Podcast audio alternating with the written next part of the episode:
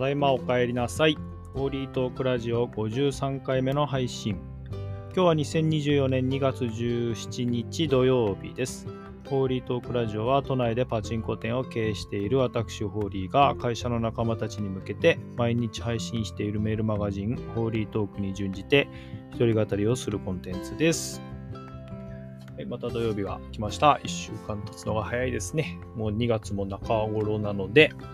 会社では、えーお給料計算とか、そんなようなことも始まって、えーもうあっという間にって感じですね。節分も終わりましたし。はい。この1週間、えー結構いろいろなことがありましてですね。えーまあ冒頭から言っちゃうと今ちょっと凹んでるところですね。落ち込んでるっていうのかな。まあ僕がなんだろう、こう、当事者っていうわけではないんですけれども、あのーまあ、自分以外の、会社じゃないんですけれどもね、こうとある、こう、グループで、なんか、わちゃわちゃやってんですよ。だからそれをなんか、見て、まあ、なんだろうな、こう、旗から見てて、なんか、なんか、なんでそうなんだろうなっていう風に今なっちゃっててね。まあ、昨日寝れば、寝て朝になれば少しはスッキリするかなと思ったんですけど、まだなんとなくちょっと引きずっててですね。うん。まあ、あんまりこう、後ろ向きに言ってもしょうがないんですが、まあせっかくこういうタイミングのこういうラジオの収録なので、まあ一応記録に残すっていう意味でも、と、えー言ってみました。はい。っていう状態で、まあでも今週すごい楽しいこといっぱいありましたよ。あの、先週末、まあの、先週末3連休だったんですけれども、えー最後の1日にですね、えーまあ、極めて、極めてというか、かなり近所なんですけれども、谷中っていうところに行ってですね、あれ何区だ？台東区かな？うん。日暮里とかそこら辺なんですけれども、あの、谷中っていうところの、に、まあ、谷中銀座みたいなところがあって、まあ、その周辺なんですけれども、まあ、そこに家族であの散歩に行ったんですけど、これが楽しかったんですよね。天気が良かったっていうのもありますが。で、うちの女性陣が雑貨屋さんに行きたいっていう目的があったので、でその雑貨屋さんが独自にやってるスタンプラリーみたいなのがあって、まあ、それを集めるために、あのー用意されてる手書きの地図を見ながら、こう、地図を見ながら、こう、なんだろう、こっちだよ、あっちだよとか、あれ通り過ぎたみたいな、そんなようなことやって、まあ、かなりの時間歩いたんですけれども、ま、途中、まあ、銀座の、銀座っていうぐらいですから、で、天気も良かったんで、まあ、お店、食べ歩きできるようなお店がすごいいっぱいあるんですよ。で特に美味しかったのがお肉屋さんだったね。お肉屋さんが、こう、週替わりでいろいろなメニューを出してるんです、出してるらしいんですけど、その時出てたのはアメリカンドッグでして、あの、そのアメリカンドッグがすごい美味しかったんですよね。400円でしたけど、あの、おじさんがお店の、まあ、かなり太めのフランクフルトに、パン、その場でもうパン粉をつけて、こう揚げてるんですよ。もうだから本格的な出来たてのアメリカンドッグ。いや、まあ衣も美味しく、パン粉の衣が美味しいのはもうそうなんだけど、ソーセージがめちゃくちゃ美味しくてですね。あの、最初は家族で1本みんなで少しずつ食べようねって言ったんだけど、もう1本買っちゃいましたね。はい、そんぐらい楽美味しかった。まあ他にも、えー、なんだろう、あ、甘味どころみたいなところもたくさんあって、ぜんざい食べたり、ドーナツ食べたりとか、えっとね、あの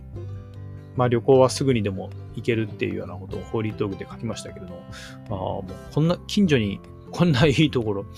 40何2年ぐらい生きてて知らなかったなっていう、あの、まあ、恥ずかしい気持ちとともに、まあ、ワクワクもしたというようなことがありました。あと、最近街でよく見るループっていう、あの、キックボードが特によく見るなって思うんですが、それの自転車版、チャリンコ版を電動機付きのやつをですね、一回借りて使ってみました。えー、まあ30分で200円なんで、その30分で収まったんですけれど、まあ、これもすごい楽でした。便利でしたね。で、そのステーションが、まあ、どこにあるかって話なんですけれども、その時は僕、スーツ着て巣鴨駅に帰ってきたんですけれども、あの、一回家帰って、また夜から、あの、巣鴨で介護の会があったんで、でもスーツは着てる必要ないから、あの、1時間もなかったかな。なので一回こう帰って、さっと着替えて、さっとまた戻りたいなって言った時にループ借りたんですよ。で、200円でそれで済むならすごいいいですよね。気持ち的にもとても楽になったし。うん。もまあ、会社の近くにはループのステーション、X ガモの駅の近くにはループのステーションいっぱいあるんでいいんですけど、自宅の近くはさすがにね、あの、すごい近くにあるっていうわけではないので、まあそこがね、まあおいおいもうちょっと便利になってくれればいいな、なんてことも、えー、一方的に思っていました。はい。あと先週書いたホーリートークですね。まあ一番印象的だったのは、学ぶって楽しいっていう、えー、ナンバー2744の、えー、ことでしょうかね。なかなか最近こう、学ぶとか、まあ、勉強じゃないんですけど、学ぶっていうことが自分の中で、こうおかげさまで習慣としてある程度はあるんですが、まあ、それがちょっと当たり前にあ頭の中ではちょっと当たり前になりすぎて、あんまりそのことを自分で仲間とか周りの人たちに語ることを最近してなかったなっていうのをすごい感じてしまいまして、あの、これは反省をしたんですね。うん。十何年前に大学院行った、まあ、その大学院行くちょっと前からそうなんですけど、あまあ経営者になって、あやっぱりこう、勉強すること、学ぶことって大事なんだな、何かこう知識を入れたり経験を積むことって、それを振り返ることって大事なんだなということに気づいて、まあ、えー、特に大学院行った3年間はがむしゃらに勉強はしましたけれども、まあその後、まあそれが終わって今も会社の仲間たちともそういう場を常に持ったり、会社の外の、まあ、研修会社さんにお世話になったり、え経営者の勉強会にお世話になったりっていうようなことをやって、習慣的に学ぶ、学ばざるを得ないような場に今身を置いてるんですけれども、あの、それがあまりにも当たり前になっちゃって、こうあとは僕の近くにいる部下の子も、そういうのがすごい今頑張って学んだり学んで、新しく得た知識や経験をこうもっと活かして仲間たちをよりよく、よりいい仕事をしてもらおうみたいなことを今頑張ってやってるのも近くで見てるので、なんかそれを見ててなんかどっかで満足してる自分がいたんですよね。うん。ただこうリーダーとして大事なのは、まあ学ぶ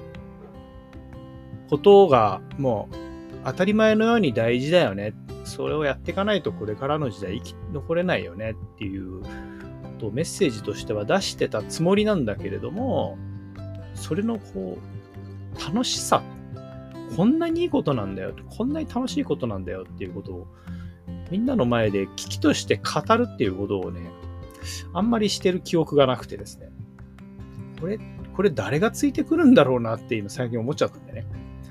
やっぱ楽しいことって、それを本当に楽しそうに喋る人の話を聞くと、ああ、じゃあちょっとやってみようかな、みたいなことになるじゃないですか。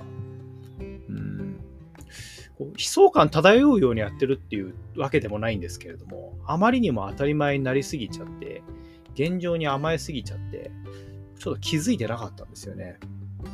だからそこを学ぶことっていうのはすごい楽しいことで、もう、それをやり続けてないとなかなか人生も仕事も続かないよねっていう風なことをまあ、このラジオもそうだし、メール、ホーリートークのメールもそうだし、もっともっと自分の体で伝えていって、うん、命まで取り取られやしないんだしっていうようなことをね、伝えられていけるようなリーダーになりたいですね。はい。ね、頭では分かって、それを行動でもやってはいるつもりなんだけれども。まあ、ただやっぱちょっとね、学びの密度というか、深さというか、いうのはちょっと最近、えー、このままでいいのかなっていうの、ちょっと思ったり思わなかったりってところなのでね、まあ、そこも反省しつつ、まあ、今できることを無理なくやっていこうかなというふうに思います。はい。ということで、以上になります。では、いってらっしゃい、行ってきます。